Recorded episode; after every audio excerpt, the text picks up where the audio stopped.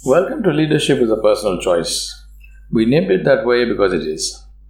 Leadership is about taking ownership, about being responsible for yourself to ensure that whatever happens to you or whatever happens around you is positive and good for everybody. I hope you enjoy these podcasts and do let us know, rate them, send us your suggestions, and send us your comments. Happy listening.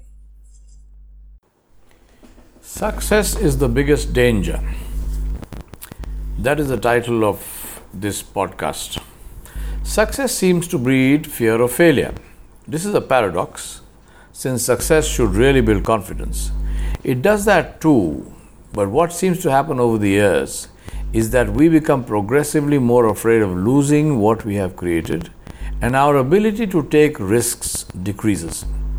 This to me explains why entrepreneurs who have built large organizations are so afraid to allow others to take the same kind of risks that they took when they were alone creating the company.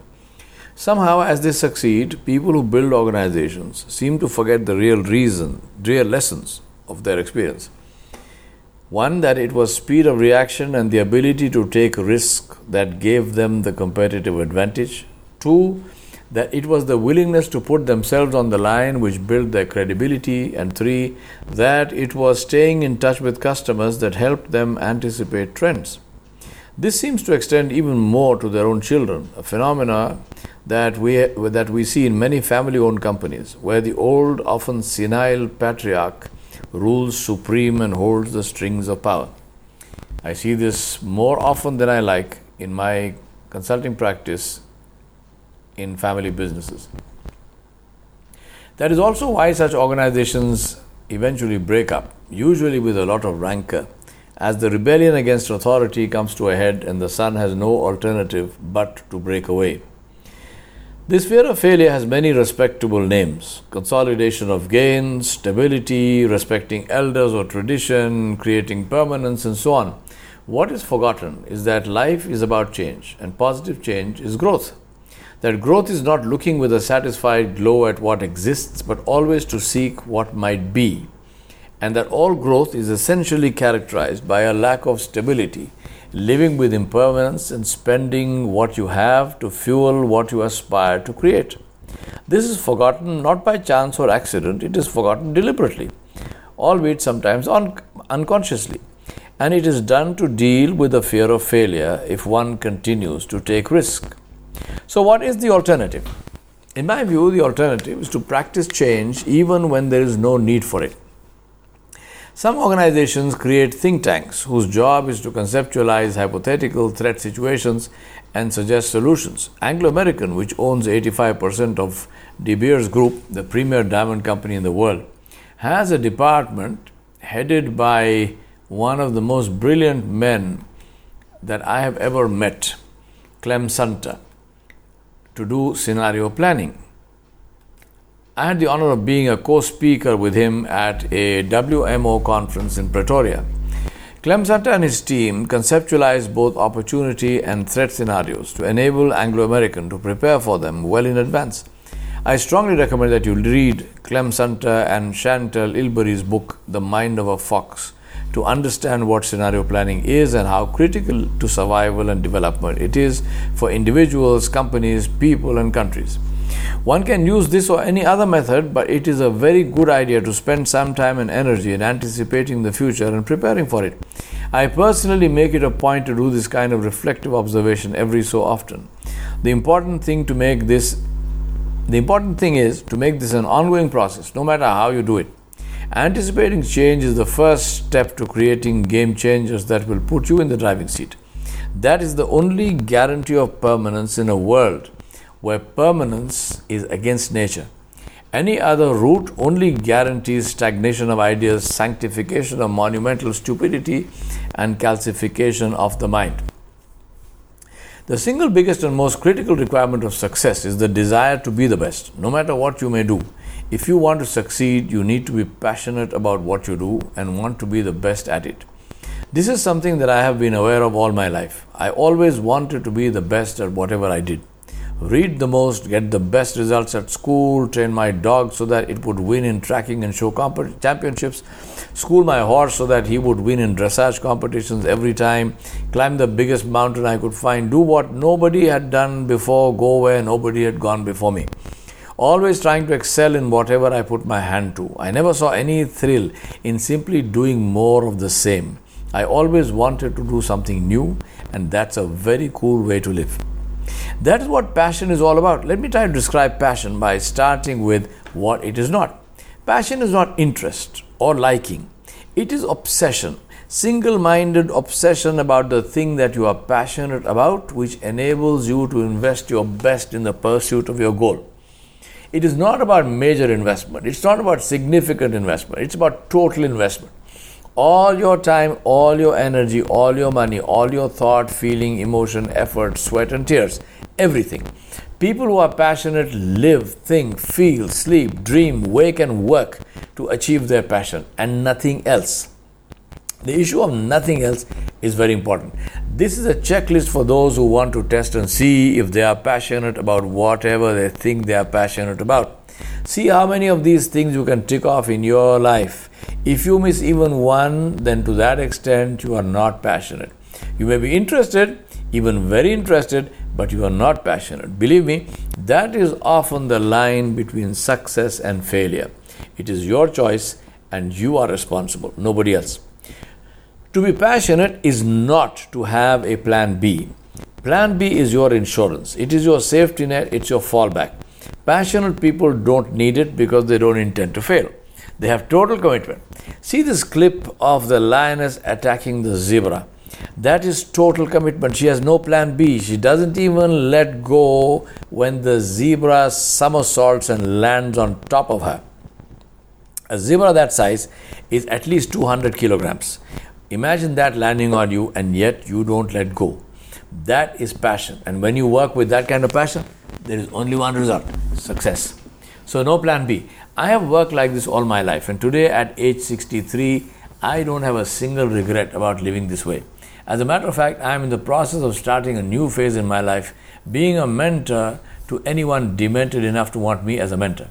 That's my payback to those who invested their time and effort in me. Many have passed away, but they would be happy to know that I am carrying their contribution forward. They wouldn't want it any other way. When people ask me why I don't have a plan B, I say to them because I don't plan to fail. That is not an arrogant statement. I say that because I am totally committed to what I do and have total faith in the help of Allah. He never let me down and I am content and thrilled. If you need to be woken up in the morning, even if you need an alarm clock to wake you up, you are not passionate. If you need to be reminded, you are not passionate. If you need material rewards, the praise of others, designations and titles, medals and awards, if you need anything external, you are not passionate. If you are satisfied with your output, you are not passionate. Passion is its own payment, its own reward. This is essential to understand and experience because otherwise you can't sustain passion.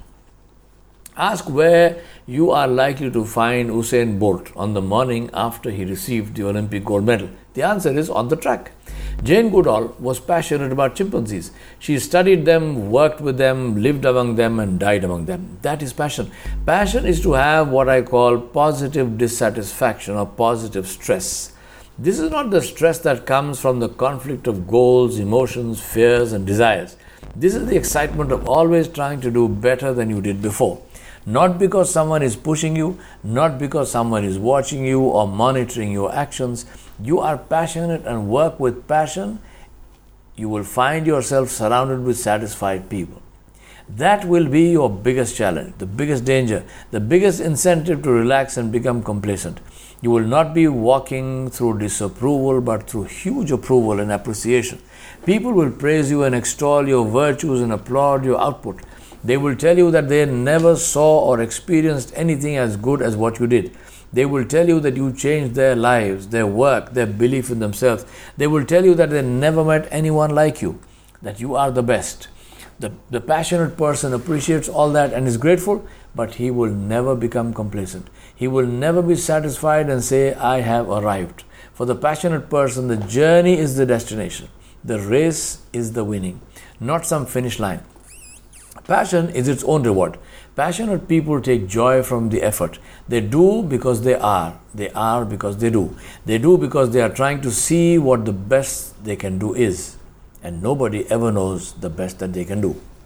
Having said all that, it is not that I succeeded in every endeavor. I made a serious effort every time. And when I failed, I used the technique that I learned early in life to objectively analyze failure, face the brutal reality, and acknowledge ownership. No justification of mistakes, no blaming others. Take the responsibility for my own actions. See what went wrong and why. See what I need to do to ensure that this particular mistake never happens again. The pin and hole principle in engineering, foolproofing the system so that it becomes impossible to make a mistake not leaving the issue to individual discretion, but creating a system to ensure that the correct procedure is followed every time. There are two principles that I've always tried to follow in my life try to be the best and own up to mistakes. A third principle that I have always tried to follow is to actively seek feedback and then to listen to it without defensiveness. No justification or argument with the person giving the feedback, always remembering that my intention is inside my heart. What I intended to convey was less important than what I did convey. What the other person sees is the action, not the intention. And if the action did not convey the intention, then the action failed and must change because for us all, perception is reality. Being passionate about what you do is absolutely essential for anyone who wants to be the best in their work. For me, this has never been a matter of choice, but something that I have always held as inevitable. If I do something, then it must be the best that I can possibly do. Nothing less. If I'm in a profession or job where I can't really find it in myself to be passionate about it, then I need to change the job. Happiness is not doing less, it is to do the most that we can do, to, to maximize contribution. And that can only come through loving what you do. I'm deliberately using a term which is not often used in a work context love. That is why work produces stress because people who don't love their work are stressed. People who love their work automatically get a sense of meaning from it and believe it is worthwhile. The more they do, the happier they are. They get stressed not with the work, but with not having enough of it. The strange thing in life is that organizations want people to, work, to enjoy work, to give their best, and to maximize effort and productivity. But the messages they give are negative. Let me give you an example. Many organizations have a ritual called TGIF. Thank God it's Friday. This is a small party at the end of the workday on Friday where all employees gather and have some eats and some fun together, celebrating the fact that yet another week of work is behind them. I first heard of this custom, which was imported into India with IT companies that set up shop in Bangalore in 1994. We Indians are the world's greatest mindless imitators. Promptly, many Indian companies picked up this practice and even went to the extent of advertising it as a perk in their recruitment spiels. I was speaking to a friend of mine who was the promoter of one of the early IT companies in Bangalore that had this TGIF custom. I asked him, Do you really want people to be saying, Thank God it's Friday? What do you mean? he asked. I said to him, To me, if someone who works for me says that he is glad the work week is over, it's a danger signal. It means that the work the person is doing is not meaningful or enjoyable and that somehow they got through it and now that it's over they're happy to go home for the weekend. If I had to have a party, I would rather have one on Monday morning called TGIM. And I would work very hard to create an environment where people would actually love to go to work. You are a real spoil sport, my friend said jokingly. You know, I never thought of it that way. Take another case. You have a salesperson who is magical she or he is, is inspired. They can sell the Buckingham Palace to the Queen, and many times they do. They work very hard, exceed all targets. So, at the end of the year, you give them a reward. You send them on a two week, all expenses paid vacation to the Bahamas. Most organizations do the equivalent of this. Now, let's analyze what you have done. You achieve two things. Firstly, you were successful in getting your best salesperson off the street for two weeks, and believe me, that will show up in your first quarter results. Secondly, and even more importantly, you gave a strong subconscious message that you believe that work is actually unpleasant. But since this person managed to hang in there and do it well for 12 months, you are now paying for them to do what they really want to do and enjoy doing roasting on the beach in the Bahamas. So I say, Give them the money, let them do whatever they want with it, but don't take them off doing what they love to do. Consider the alternative. Passionate people who love what they do, enjoy every minute of it, find it fulfilling, and would pay you to do it if they had to. What kind of results do you think you can get if you create workplaces and work that can give this to those who perform it? And before you accuse me of fantasizing, let me give you an example. All missionaries work like this. Many spend their own money and endure a lot of hardship to do the work they do because the rewards of their work are clear to them. The challenge is to create this sense of meaning in work. Just to close the point I am making here, a working person spends roughly 30 to 35 years doing what we call work. If we take a lifespan of 70 years and subtract the years spent in education, that's almost 70% of a person's lifespan. To spend this doing something that does not give fulfillment, satisfaction, and a sense of achievement, but is something that is routine, boring, and even unpleasant, is a very stupid way to live your life. Unfortunately, that is how many people do lead their lives in dead end jobs with no value addition to themselves or to the organizations they work for. It is essential for one to take stock from time to time to see if they are achieving what they set out to achieve. Which brings me to the final question What is a good goal? A good goal, in my view, has two essential ingredients. It is big enough to make it worth your while to work for, and the second one is it is big enough to scare you. A goal that is not scary will not generate the energy that we need to achieve it. It is in the nature of extraordinary goals to inspire extraordinary effort. Nobody rises to low expectations, people rise to high expectations. In my life, whenever I have experienced meaninglessness, low energy, and passivity, it has always been because the work was too easy. The goal not big enough, and therefore no energy. My antidote to tiredness, lack of focus and attention, and stress in life is to create a big, scary goal. When you are walking in a forest and you come, come around a bend and see a tiger sitting in the middle of the road, adrenaline pumps into your bloodstream. You are all attention, you turn around and run like hell. You are not bored, inattentive, or tired. Instantly, you have all the energy and focus that you need, and you passionately try to get away from the tiger. For all you know, the tiger is probably still, still sitting where he was, having a good laugh at your expense. But you are not waiting to find out. That is the key. Create the tigers that will make you run.